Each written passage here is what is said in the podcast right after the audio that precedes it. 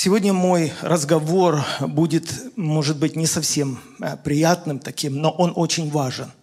Мы поговорим об обольщении. Что это за состояние, почему оно угрожает в том числе и верующим людям, а в некоторых случаях прежде всего верующим людям угрожает, потому что верующий человек предрасположен верить. И какую бы информацию он не получал, он на то и верующий, что он во все верит – из-за этого многие из нас попадают в сложные ситуации. Если просто совсем сказать, мое личное определение обольщения – это когда человеку подсунули ложную информацию, а он в нее поверил. И ключевой момент здесь – вера.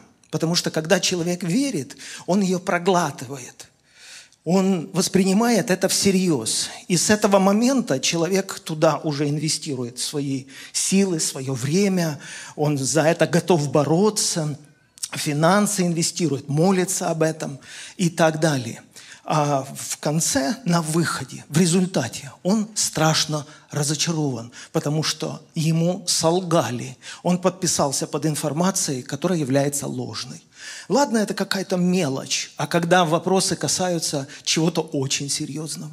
Например, Адам и Ева, мы знаем, жили в раю в замечательных условиях. У них были замечательные отношения с Богом. Они общались на «ты». Пришел незнакомец. Вот кажется, как можно поверить незнакомцу? И этот незнакомец сказал, а, вы знаете, что от вас скрывают информацию. Вы знаете, что у меня есть очень ценная информация. Что же это за информация такая? А вот Бог скрывает от вас то, что вы тоже боги. И если вы вкусите от дерева вот этого, вот этот плод, ваши глаза откроются. Вы сами удивитесь тому, какое откровение вы получите. Это будет откровение всей вашей жизни. Вы думали, вы все знаете. Вы думали, вы уже все в жизни попробовали. От вас скрывают правду – Интересно, да? Ева говорит, так, слушай, так Бог сказал наоборот, от всякого дерева в саду можно кушать, а вот от этого дерева нельзя. И этот вот змей, незнакомец, говорит, да нет, да нет, не умрете вы никакой смертью. И вот представляете, человек обладает и такой информацией, и такой. Вот скажите мне на милость, вот что должно произойти в голове этой женщины, чтобы она поверила вот этой информации, а Богу, с которым она регулярно общается, не поверила. Вот что это? Вот как это объяснить? Ведь ей была знакома и та информация, и другая. Еще один вопрос возникает. Что тебе не хватает? Что тебя не устраивает в этих условиях? И вот здесь мы подбираемся к самому важному моменту, который многое объясняет, как работает механизм обольщения. Похоти. Похоти. То есть ей хотелось. Ей хотелось чего-то большего. Когда она стала смотреть на эти плоды, они стали для нее желанными, вожделенными, потому что они дают знания, потому что откроется то, чего ты не знаешь. Короче, грубое слово, грубый термин, но это похоть. То есть человек предрасположен верить, потому что ему этого хочется. Я верю, если совсем честно сказать, потому что мне этого хочется. Я даже по большому счету не напрягаюсь проверять эту информацию. Просто мне бы так хотелось, чтобы так было, потому я это и выбираю. И вот эта похоть, она нас же и предает. Потому что в итоге, когда Адам и Ева были выгнаны из сада – когда они оказались на вот этой страшной территории, под проливным холодным дождем, грязь, слякоть, животные, которые уже не те милые животные, которые там в раю, а которые на тебя охотятся. Вот тогда, я думаю, когда они вот оказались в этой ситуации, они впервые подумали, как же так могло произойти? Как же так мы могли поверить в ложь? То есть это обольщение – я хочу предложить несколько текстов, они расширят наше представление о предмете беседы. Смотрите, послание к Ефесянам 4.14. «Чтобы мы не были больше младенцами, колеблющимися и увлекающимися всяким ветром учения по лукавству людей». То есть не увлекайтесь. Другими словами, вы любопытный человек, это хорошо. Но не переступайте границ. Вы можете заиграться с информацией, которая опасна – Не увлекайтесь. Почему? Потому что вокруг много лукавых людей. Они вас подсиживают. Они хотят поймать вас. И дальше Павел говорит, по хитрому искусству обольщения. Понимаете, человека тогда не надо заставлять что-то делать. Он сам все свои деньги туда отдаст. Некоторые люди жизнь могут отдать. Это может стоить тебе жизни. Настолько ты уже предан какой-то идее, а она оказалась ложной. 2 Фессалоникийцам 2.10. «Со всяким неправедным обольщением людей, погибающих за то, что они не приняли любви истины для своего спасения. За это пошлет им Бог действие заблуждения, так что они будут верить лжи, они будут верить в ложь. Вот что такое обольщение. Это вера в ложь. И это форма наказания Божьего. Когда звучала проповедь, когда звучало чистое учение, человек крутил носом, человек кривлялся, что-то ему там не нравилось, ну и отверг. Потому в Библии написано, что самая страшная форма, можно сказать, вот наказания – это обольщение. Ты отверг правду Божью – хорошо. Ты уверуешь в ложь. Ты пойдешь на поводу ложной информации. Это высосет из тебя всю энергию, все соки, всю радость, все финансы. Ты останешься у разбитого корыта. Тебя предали, тебя кинули, а Бог это попустил. Это попустительство Божье. Друзья, это Божье попустительство, чтобы человек верил в ложь. Сегодня вокруг нас огромное количество информации, которая просто поглощает умы людей – и люди верят в самые разные теории. И это как опухоль, она где-то там в голове у тебя поселилась, уже часть тебя. Вот эта идея какая, ты с ней ходишь, тебе уже это снится, ты уже часть этого процесса. И это настолько тяжело от этого избавиться, потому что это связано с верой. Как у тебя забрать вот это обольщение? Как вывести тебя из этого состояния, если ты в это веришь? Я помню, может быть, лет 10 назад я как-то говорил проповедь и привел в пример Ноя, что Ной вот строил ковчег, потому что Бог открыл ему о грядущем потопе. Ной был единственный человек, который получил такое радикальное откровение. И, конечно же, Ной поделился с родственниками, он поделился с сыновьями, со своей женой, он поделился с широким кругом людей. Если читать Библию, мы знаем об этом – но ему никто не поверил, кроме вот этого узкого круга родных людей. Даже родные люди, мне кажется, если бы я был на их месте, мне было бы сложно поверить родному отцу, потому что это очень радикальное заявление. Мы все идем к концу. Нужно строить корабль, если мы хотим спастись. И в той проповеди, которую я произносил на эту тему лет 10 назад, я сказал, что если бы это произошло в наше время, оно бы выглядело приблизительно следующим образом. Я бы сказал вам, что я получил откровение, что через год наша цивилизация исчезнет. И если мы хотим правда выжить, мы можем построить большой космический корабль. И это будет дорогой проект, но те из вас, которые верят, вы можете инвестировать в этот корабль. Приблизительно полмиллиона долларов будет стоить на человека. Если вы правда хотите выжить, мы можем спастись на другой планете. Ну, я как бы для иллюстрации вот рассказал этот пример, чтобы ну, обострить вот это вот в людях понимание э, вопроса. Проходит где-то год, может быть, после того, как эта проповедь вышла в интернете, и мне кто-то настойчиво звонит – и звонит, и звонит. И я не беру обычно эти звонки, которых не знаю, но вижу, человек очень настойчив. Я поднимаю трубку, и там с таким армянским акцентом женщина говорит, это пастор Александр Шевченко? Я говорю, да. Вы все еще собираете деньги на космический корабль? Я говорю, подождите, вы о чем говорите? Ну, вы сказали в проповеди, что э, мы уже, короче, как бы к концу все идет, и э, вам Бог открыл, что мы можем перенестись на другую планету, и вы строите космический корабль. Я вас правильно понимаю? Меня речи делаю, я просто молчу, я не знаю, как на это реагировать. Она продолжает. Короче, мы здесь родственниками собрались, мы скинулись на одно место. Еще не поздно инвестировать. И вы знаете, я тогда подумал, хорошо, что я как бы хоть совесть имею, но а если бы у меня этой совести не было? Как легко обмануть людей на ровном месте. Какой корабль? Какие планеты? И я понял, что люди готовы верить в разную чушь.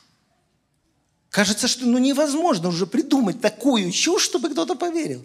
А нет, ошибаетесь. Можно. И люди верят. Смотрите, что написал Иаков в первой главе с 13 стиха. «В искушении никто не говори, Бог меня искушает, потому что Бог не искушается злом и сам не искушает никого, но каждый искушается – увлекаясь и обольщаясь собственной похотью. Каждый из нас имеет какие-то наклонности, каждый из нас к чему-то предрасположен внутри, каждому из нас чего-то хотелось бы. Это твоя наклонность к этому. Ты к этому предрасположен. На это ты и попадешься.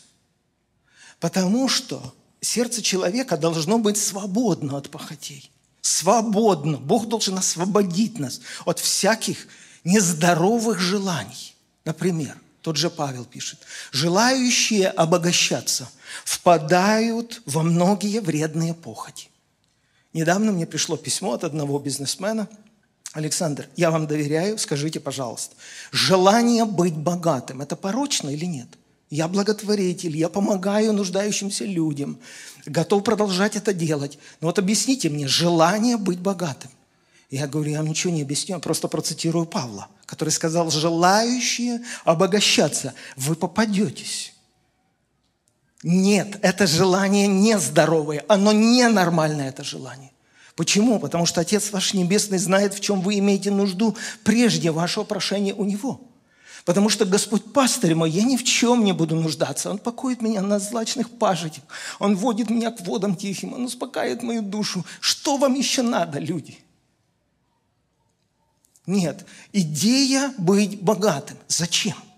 Ты же не справишься с этим. Самый состоятельный, разумный и в то же время богатый человек Соломон пришел к выводу и молился так, Господи, нищеты и богатства не давай мне – Потому что дашь мне богатство, я забуду тебя. Буду нищим, пойду красть. И то, и другое плохо. Не справляемся мы с такими вызовами. Слабые мы люди. Следовательно, Иаков объясняет, что Бог никого из нас не подсиживает. Но каждый из нас обольщается собственной похотью, наклонности внутренней.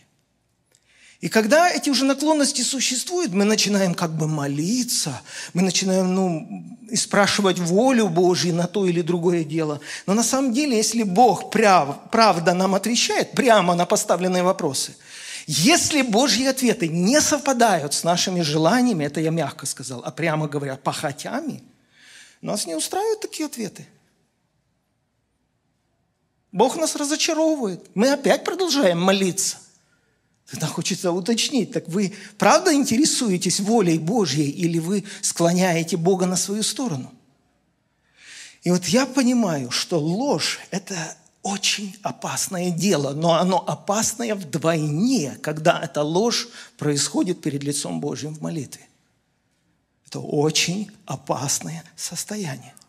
Когда ты куда-то уже наклонился, а теперь якобы хочешь узнать волю Божью. Но это же неправда. Есть хорошая иллюстрация на тему нашей беседы. Да? Когда Израиль путешествовал по пустыне, они разбили свой стан в одной местности, и поблизости э, жили моавитяне.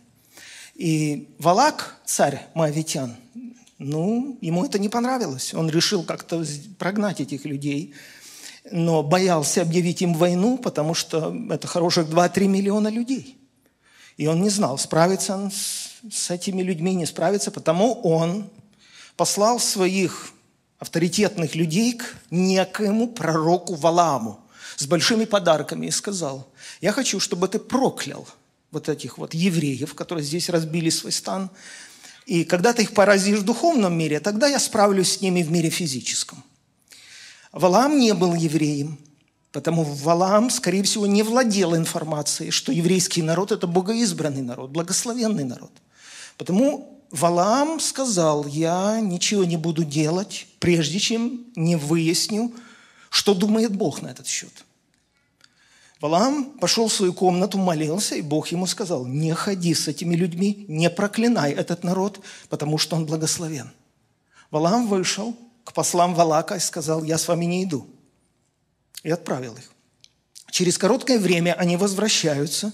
В их руках были значительно более дорогие подарки, серьезные. Эти люди сказали, мы представляем интересы нашего царя – мы от Его имени говорим тебе, что наш царь не поскупится ни на какие деньги. Он тебя озолотит. Но ты должен проклясть этих людей. И вот здесь начинается самое интересное. Валаам говорит, побудьте здесь, я пойду помолюсь. Хорошо, в первом случае ты правда не знал, что происходит первом случае Бог с тобой разговаривал с учетом того, что ты не владеешь информацией. Но ты же ясно понял, что Бог против этого. Зачем ты идешь второй раз молиться? Это я к тому, что очень часто мы поступаем точно таким же образом. Нас просто не устраивают ответы со стороны Бога, и мы повторно молимся.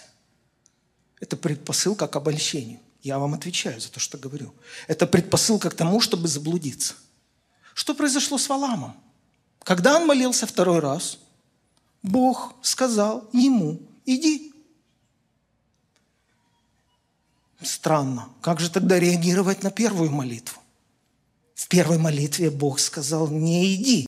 Во второй молитве Бог, тот же самый Бог сказал, иди. Хорошо, он в настроении, оседлал свою ослицу, едем выполнять задание. Ангел Господень встает на дороге с мечом, чуть не убил Валама. Валам в ужасе падает на землю. Он вообще растерялся, он не знает, чему верить, чему не верить. Одно откровение такое, второе откровение такое, третий визит этого ангела, вообще ничего не понимаю. Что делать? Так ехать или не ехать? Я вам хочу сказать, многие из нас оказывались в таких ситуациях. Многие, а может быть даже все, в большей или меньшей степени. Когда нам страстно чего-то хочется. И мы молимся и получаем какие-то направления внутренние откровения. И потом попадаем в проблему. Почему так? У нас вроде бы и вопросы к Богу. Но вы знаете, о чем я говорю. После этого визита с ангелом, ангел его предупреждает. Вознамерился идти, иди. Но make sure, как говорят американцы, но удостоверься, что ты будешь говорить все, что я вложу в твои уста. Никаких импровизаций. Короче, Валам серьезно напугался, он там поступал так, как Бог ему велел, он благословлял Израиль. Но этим же все не кончилось. Те из вас, которые хорошо знают Библию, вы знаете, что после всего Валак остался очень недоволен работой Валаама. Но Валаам потом, потом, потом научил Валака, как ввести израильтян в грех. И Валак сделал все, что посоветовал им Валам, и механизм сработал – и Валак добился своей цели. А апостол Иуда в своей единственной главе, 11 стихом пишет, «Не ходите вслед Валаама, потому что он повелся на мзду неправедную, то есть на подкуп». Иуда уже прямым текстом разоблачает, что Валаам пошел и все это делал исключительно ради подкупа. Его просто подкупили, и он свои деньги отработал – Пусть не все, но он свои деньги отработал, потому что Валак добился все равно своей цели. То есть мы сейчас говорим о том, где кроется опасность. Почему? В духовном мире мы запутываемся. Еще одна иллюстрация, она тоже очень важная. Она касается пророка Иеремии и периода пленения еврейского народа – Иеремия всегда был в немилости у своих людей, потому что, вопреки всех пророков, которых было много там в Израиле. Он единственный говорил, сдайтесь в плен вавилонянам. Те из вас, которые сдадутся в плен, вы хотя бы выживете, вас не убьют. Ну, представляете, да, как пророк вдохновляет нацию перед войной. Конечно, за это его бросили в яму, его все презирали, что он ослабляет дух армии, но он действительно отображал волю Божью, более Божье волеизъявление для Израиля. Короче, все равно все случилось так, как говорил Иеремия. Израиль находится в плену в Вавилоне. Иеремия остался в разрушенном городе Иерусалиме с небольшой горсткой людей. И проходит определенное время, и Иеремия пишет письмо своим людям, своему народу, евреям, которые находятся в плену в Вавилоне. И вот фрагмент письма, послушайте. 29 глава книги Иеремии, 8 стих. «Так говорит Господь Бог Саваоф». Он пишет от имени Бога. Он говорит, я пророк, я предсказал этот плен. «Да не обольщают вас пророки ваши, которые среди вас, и не слушайте снов ваших, которые вам снятся». Наверное, нетрудно предположить, что снилось людям, которые находятся в плену. И он там в этой главе и пишет, люди хотят домой, люди хотят на родину. Людям снится родная улица, э, дом родной, где еще родители мои жили. Потом я здесь жил, детей родил здесь. Людям это снится. Кстати, знаете, Английский перевод здесь более точно объясняет.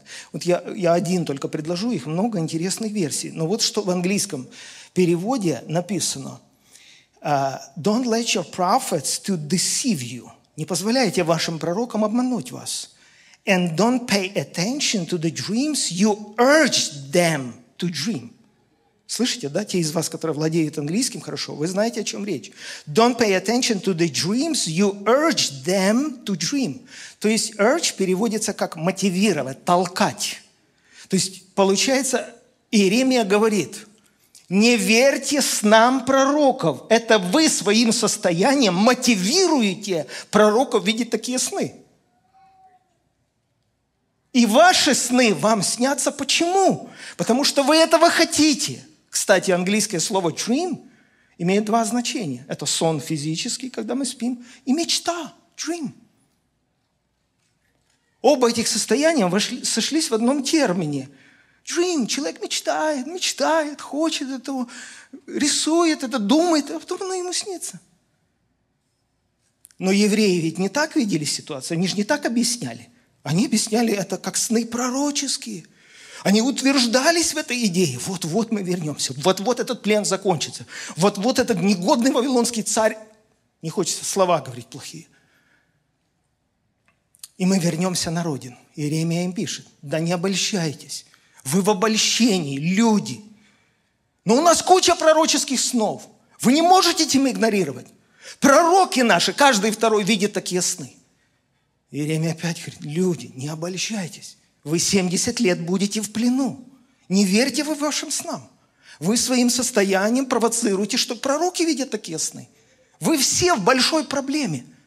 Стройте дома, рождайте детей. Вам 70 лет жить в Вавилоне. Так почему мы попадаем в проблему, в обольщение? Потому что мы этого хотим. И по большому счету нам даже не интересно, что там Бог определил. Мы просто этого хотим. Мы обольщаемся собственной похотью, и потому у нас такие откровения. И сегодня это происходит повсеместно. И вот вы знаете, вот это вот слово, вот этот термин хороший, предрасположенность. То есть ты как бы расположен, допустим, к этому человеку, а к этому не расположен. Это же огромная проблема. Ты этого человека воспринимаешь, даже если он неправильное что-то делает, потому что тебе человек нравится.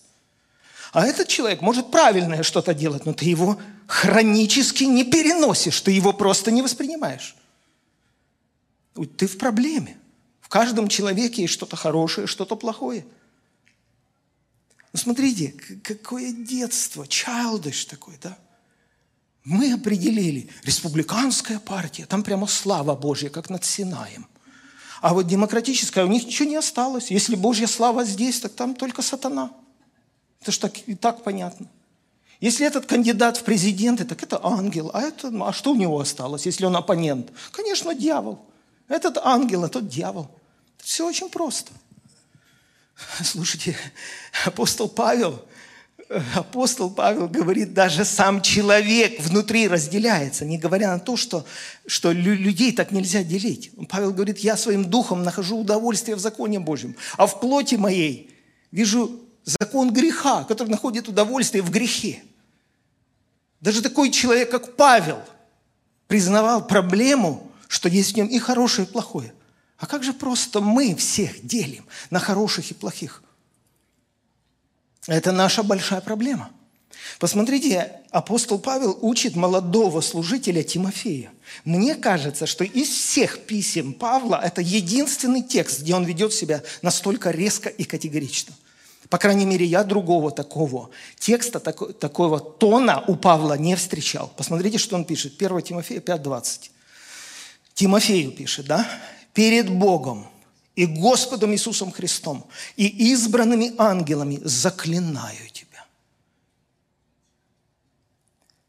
Я открыл словарь, я посмотрел слово «заклинаю». Это высшая форма просьбы. Это человеку умоляет. Он сейчас хочет сказать что-то очень важное. Он хочет предупредить о какой-то большой опасности Тимофея, как мы сейчас увидим.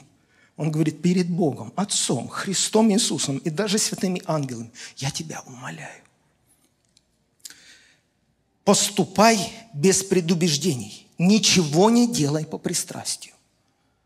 Хм, ты о чем? Павел. В английском переводе написано «doing nothing out of favoritism». Бойся фаворитизма.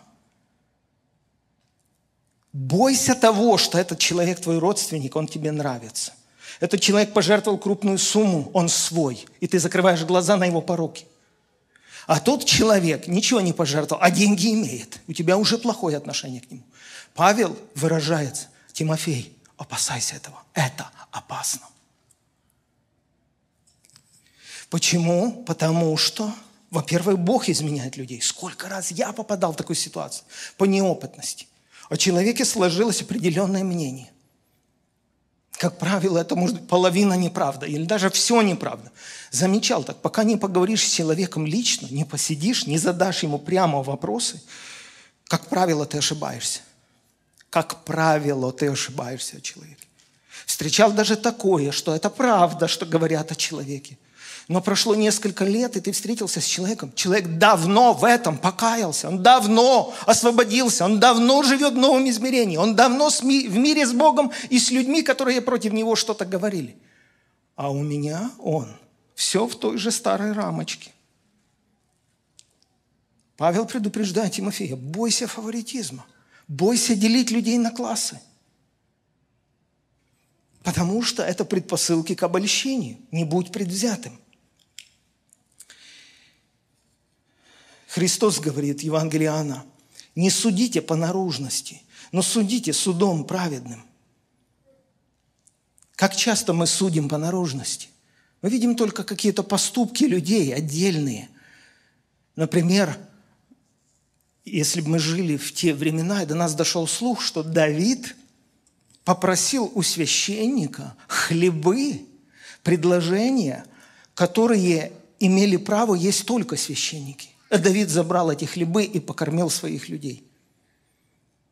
Если бы эта новость дошла до меня, мне кажется, я бы сказал, Давид, ты меня дико разочаровал. Чего-чего, но я от тебя такого не ожидал. Давид, я тебя всегда воспринимал совершенно в другом свете. Я в шоке, как ты мог сделать то, чего ты не имел права делать. Подумаешь, вы голодные были. Но я совершенно не знаю того, что предшествовало такому поступку Давида – я вообще ничего не знаю. Я не знаю, как Давид мучился в душе, когда он это делал. Я не знаю, как Давид молился. Я не знаю, как Давид каялся. Я только знаю то, что Христос Давида оправдал. Потому что Христос знал все, что толкнуло человека на этот поступок. Вы представляете, чем отличается суд Божий от моего суда? Мой суд лжив. Я выношу вердикты, я ставлю крест на людях, потому что я понятия не имею, почему этот человек так поступил. Почему женщина, взятая в прелюбодеянии, ее привели к Иисусу, и все уже готовы, уже в потных руках камни держат. Они ее правда поймали, взяли прямо из постели. Но когда все разошлись, тихонько, все, даже ученики, кто-то, видимо, остался, потому что записал потом в Евангелиях этот личный разговор между Христом и женщиной.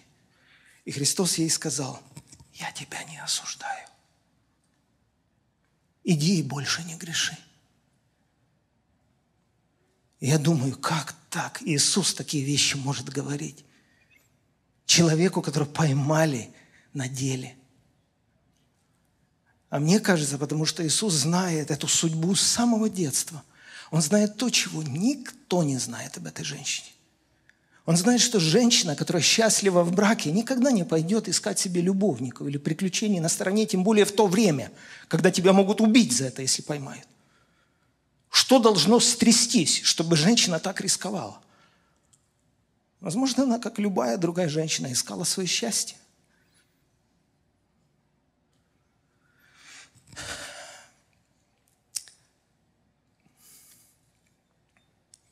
Когда я об этом думаю, мне вообще ничего не хочется. Я вообще не хочу делать никаких заявлений ни о ком и ни о чем. Я хочу закрыть рот и сидеть тихо. И я вам не обманываю, я вам правду говорю. Я здесь вот сижу перед выходом на сцену, я говорю, Господь, как это сложно делать определенные заявления. Если вы знали, сколько людей требуют от меня определенных заявлений. По любому поводу, относительно любых личностей. Это очень все сложно. И не потому, что я трус, я не делаю этих заявлений, потому что я боюсь быть лжесвидетелем. Я не знаю, правда, деталей очень многих ситуаций, да я вообще ничего не знаю. Как я могу делать заявление? А что делают люди?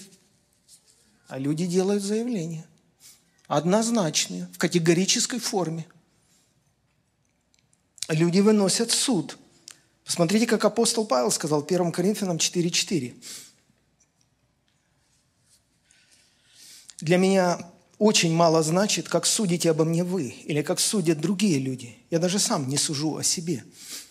Ибо хотя я ничего не знаю за собою, в английском переводе, хотя моя совесть чиста, я этим не оправдываюсь. Судья же мне Господь.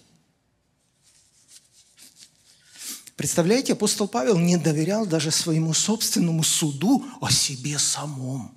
Он-то точно о себе все знал. Но он говорит, как будто с совестью у меня все лады, все хорошо, ничего меня не беспокоит. Но это суд в моих интересах. Разумеется, я себя люблю и оправдаю, потому я своему суду не доверяю. Судья мне Господь. А что сделает Господь, когда придет? А Он, когда придет, осветит скрытое во мраке и обнаружит сердечные намерения. Он не просто поступки будет вот, судить, а намерения. Его больше интересует вопрос, зачем ты это сделал, Давид, чем даже то, что ты сделал.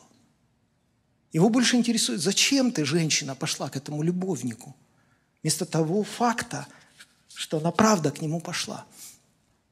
И потому Павел говорит, не судите никак прежде времени, пока не придет Господь. Когда Он придет, она светит скрытое во мраке обнаружит сердечные намерения. Люди дорогие, будьте осторожны, когда вы занимаете какую-то конкретную позицию. Это все предпосылки к обольщению. Мы можем очень дорого заплатить, и другие люди пострадают из-за нас. Когда я брал интервью у Эмекели, или Багиза, это чернокожая женщина, которая выжила в Руанде в геноцид, она сказала, я сделала вывод, что если бы в Руанде не было радио и телевидения, геноцида могло быть не быть. Они раскачали общество. Они, используя средства массовой информации, насадили ненависть одного племени, тутсы, против хуту. Это же не просто группа каких-то головорезов убила больше миллиона населения. Это одна часть населения убивала другую часть населения. Как это может быть? Промывка мозгов. И я пришел к выводу, что мы имеем дело даже не с фактами. Одна проблема, что мы фактов не знаем. Самая большая проблема с интерпретацией этих фактов. Потому что каждый подает одну и ту же информацию под своим углом, к чему он предрасположен. Это еще больше усугубляет проблему. Когда я читаю какую-то новость, я понимаю, кем она подается. Поэтому делать какие-либо заявления нужно очень осторожно. Знаете, когда Иисуса арестовали, им нужны были веские причины для казни, для его убийства. Настоящая причина, знаете, какая была? Это все делалось из зависти. Так и написано в Библии. Они видели, что он авторитет реальный. Они видели, что за ним сотни тысяч людей идут. Они решили его убрать. А за что? Потому они искали поводов, причин, чтобы его убрать. Пришли некоторые люди, говорят, мы слышали, когда он говорил, разрушьте этот храм, и я его в три дня построю. Опа, говорил, говорил. Вы слышали, слышали. И знаете, что примечательно? Он, правда, это говорил. Но он имел в виду совершенно другое. Он говорил о своем воскресении о своем храме тела, когда он воскреснет из мертвых. Что сделали они? По своему невежеству, неразумию и подлости, даже если что-то и понимали. Они перекрутили, они вырвали слова из контекста, придали им совершенно другой смысл и осудили его. Потому апостол Петр пишет даже об апостоле Павле, что в посланиях Павла есть что-то сложное для понимания и некоторые люди, невежды, глупцы, некомпетентные, перекручивают это, придают им совершенно другой смысл. В других переводах написано twist, то есть перекручивают это, искажают это и придают совершенно другой смысл. К своей собственной погибели они это делают. Почему? Потому что они ненавидят Павла, потому что у них открытая неприязнь к Павлу. Потому что, бы Павел не сказал – Мало того, что они не понимают этого, они сознательно это перекручивают. Потому я понял, вопрос даже не в фактах, вопрос в интерпретации фактов. В заключение я хочу сказать вот что. Церковь, особенно в истории, церковь Средневековья, очень опозорила имя Божье много раз. И мне кажется, что сегодня мы повторяем эту роковую ошибку. Чем церковь в истории опозорила имя Божье? Ну, хотя бы тот факт, например, что в 16-17 веке была, так скажем, научная революция. Появились несколько выдающихся ученых, которые сделали революционные открытия. Это был Джордано Бруно, это был Коперник, это был Исаак Ньютон, это был Галилей. И эти люди доказали, что оказывается вся Вселенная вращается – вокруг Солнца. А понималось на то время, что вся Вселенная вращается вокруг Земли. Что еще примечательно, что все эти люди, которых я назвал сейчас, они были католиками, они были все верующими, порядочными верующими. Они читали Священное Писание, они веровали в Священное Писание, они признавали авторитет церкви того времени. Но они вступили в конфликт. Они не виноваты. Виновата церковь. В чем виновата церковь? В том, что она полезла не в свое дело. Я не знаю, как мягче это сказать. Я понимаю, что это грубо звучит, но зачем церковь лезет не в свое дело? Вы что хотите сказать, что вы компетентны в науке, в медицине? Зачем церковь полезла не в свое дело? Она стала спорить с открытиями научными. И со временем ученые выиграли. Но церковь настолько опорочила себя, они же сожгли Джордано Бруно. А Галилея закрыли под домашним арестом, и он до смерти не мог распространять эти учения свои, открытия свои, не мог заниматься наукой. Приблизительно 9 последних лет величайший ум эпохи просидел под домашним арестом. И это сделала церковь. Но это не самое страшное. Самое страшное то, что маятник качнулся в другую сторону. И когда общество, люди увидели, что в этом споре между богословами и учеными победили ученые, то началась эпоха просвещения, а церковь впала в немилость. Люди перестали верить священным писаниям, перестали верить церкви, перестали верить Богу. Вы скажете, а зачем об этом говорить сегодня? А затем, что многие из нас сегодня занимаются точно тем же – когда меня прижимают к стенке, и не только меня, многих пастырей, лидеров духовных, и вас, возможно, прижимают к стенке. Ну, я о себе только скажу. Александр, вы, вы должны сделать официальное заявление, что вы думаете о 5G. Боже мой, да ничего не думаю. Не обманывайте, не уходите от прямых ответов – но я правда ничего не думаю. Как вы можете не думать? Вы что, не смотрите информацию? Вы что, не владеете информацией? Вы что, правда так некомпетентны? Да, правда, я так некомпетентен. Я не учился. У меня нет научных степеней. Я правда ничего не думаю о 5G.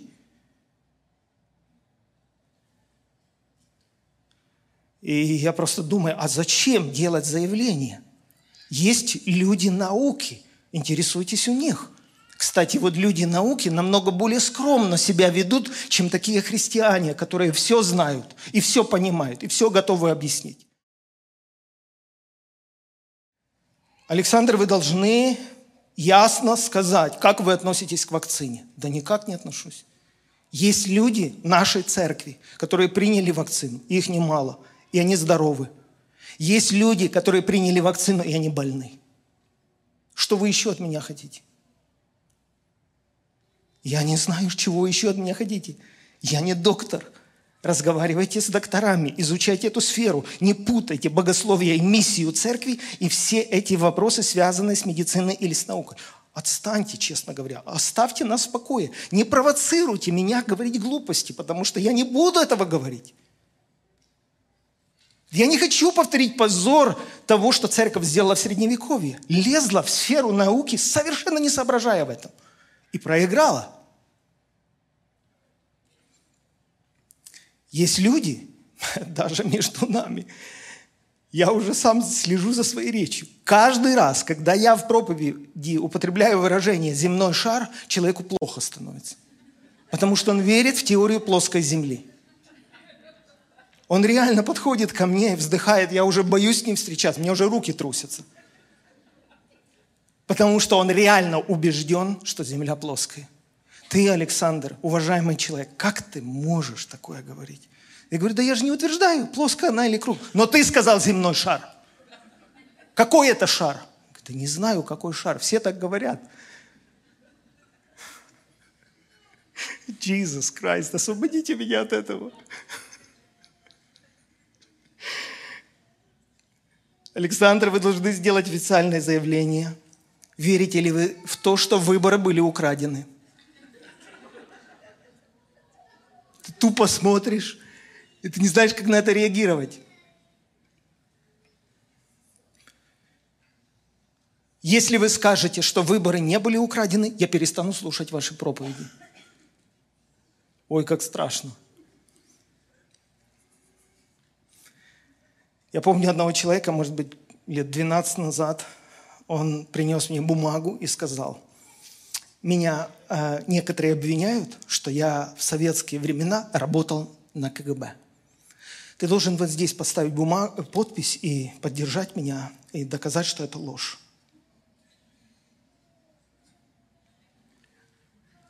Я говорю, вы знаете, чтобы мне доказать, что это ложь, доказать, что вы никогда не работали на КГБ, угадайте с трех раз – где я должен был работать.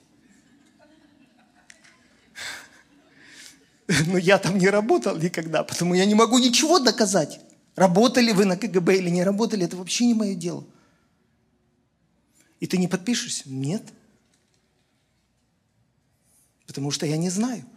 Для меня поставить подпись – это очень серьезно, это дать слово. Я перед Богом за это буду отвечать. Как я могу так просто ставить подписи?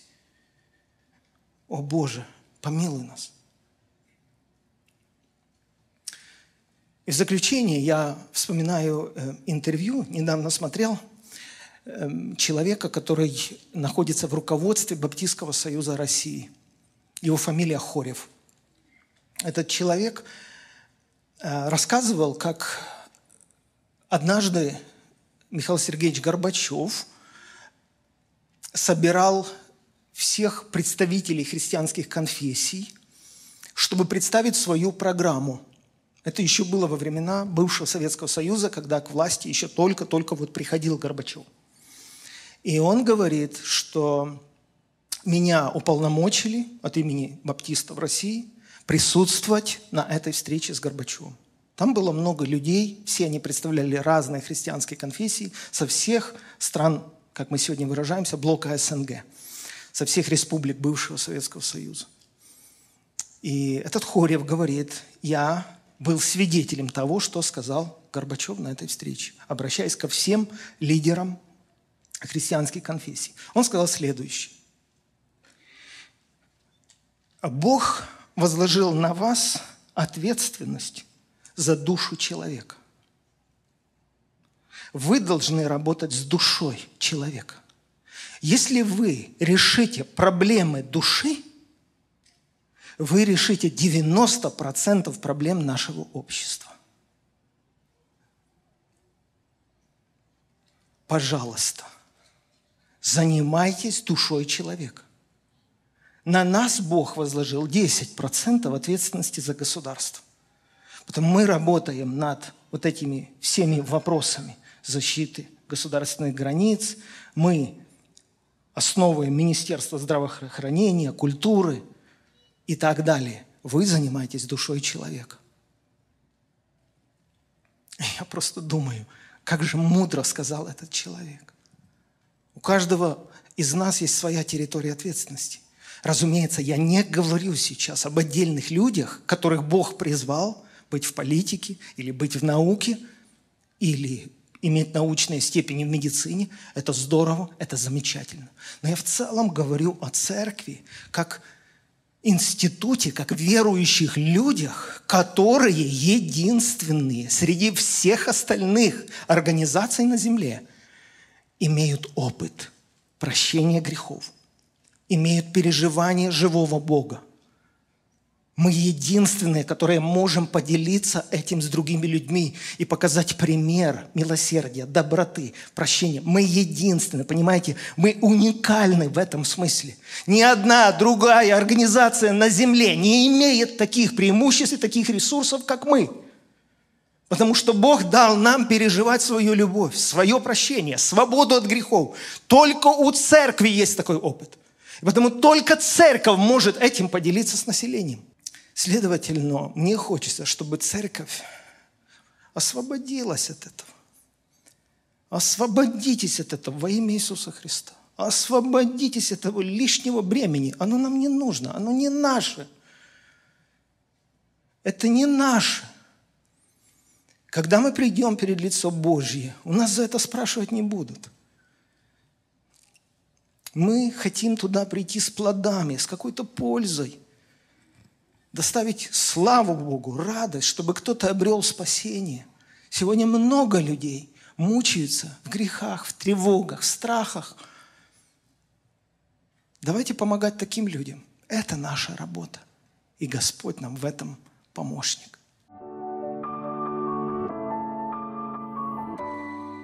Уважаемые друзья, я к вам с хорошей новостью. Мы создали мобильное приложение нашего служения для ваших мобильных устройств. Теперь вы можете это скачивать и пользоваться. Есть два основных преимущества пользования мобильным приложением. Первое. Мы наблюдаем, как цензура, которая отслеживает э, контент или информации, которая помещается в социальных сетях, как она ужесточает требования. Стоит нам поместить более-менее какую-то радикальную христианскую позицию, как нас могут заблокировать. И мы уже сталкивались с подобными вещами, и мы наперед понимаем, что цензура будет ужесточаться. Если вы имеете мобильное приложение, мы более-менее защищены, потому что между нами и вами существует прямой мостик. Поэтому я вам рекомендую скачать это мобильное приложение прямо сегодня на свой мобильный телефон. И даже если в каких-то социальных сетях нас будут блокировать, между нами сохраняется в любом случае какая-то взаимосвязь. Это первое. Второе, это намного удобнее, потому что там нет никаких рекламных роликов, и вы сможете беспрепятственно слушать проповеди, передачи, смотреть и пользоваться другими услугами. Поэтому добро пожаловать на нашу страницу и э, скачивайте это мобильное приложение и пользуйтесь всеми этими услугами.